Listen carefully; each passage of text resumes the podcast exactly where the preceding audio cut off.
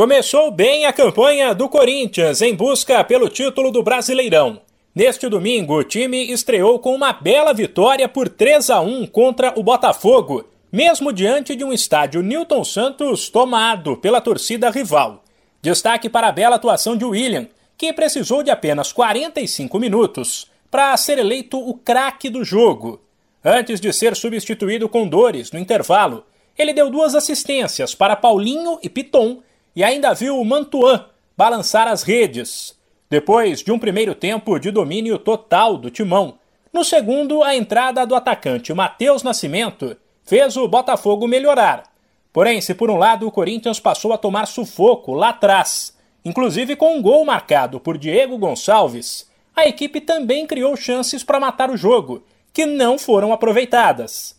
Depois da partida, como era de se esperar, o assunto não foi futebol, e sim os acontecimentos absurdos da última semana, principalmente ameaças ao goleiro Cássio e à família.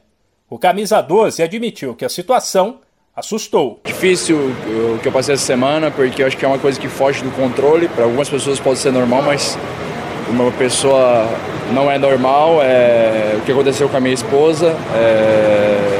Não desejo para ninguém, porque não é legal. Acho que que acho que a gente muitas vezes hacemos, e eu faço isso, esse exercício de me colocar no lugar das pessoas quando acontece uma coisa dessa. O goleiro ainda garantiu que nada do que foi dito nos últimos dias de corpo mole e panela dentro do Corinthians, por exemplo, é verdade. Eu sou um cara que tem muito caráter, é, eu sei de onde eu vim e quando eu trabalhei para chegar aqui.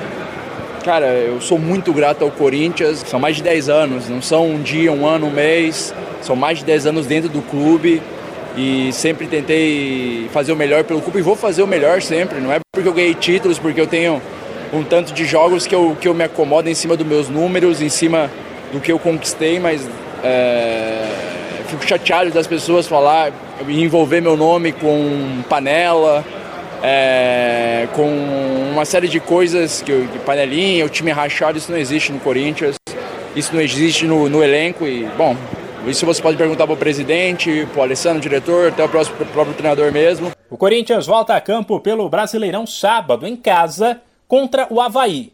Antes, na quarta-feira, o time tentará se recuperar do tropeço da estreia na Libertadores.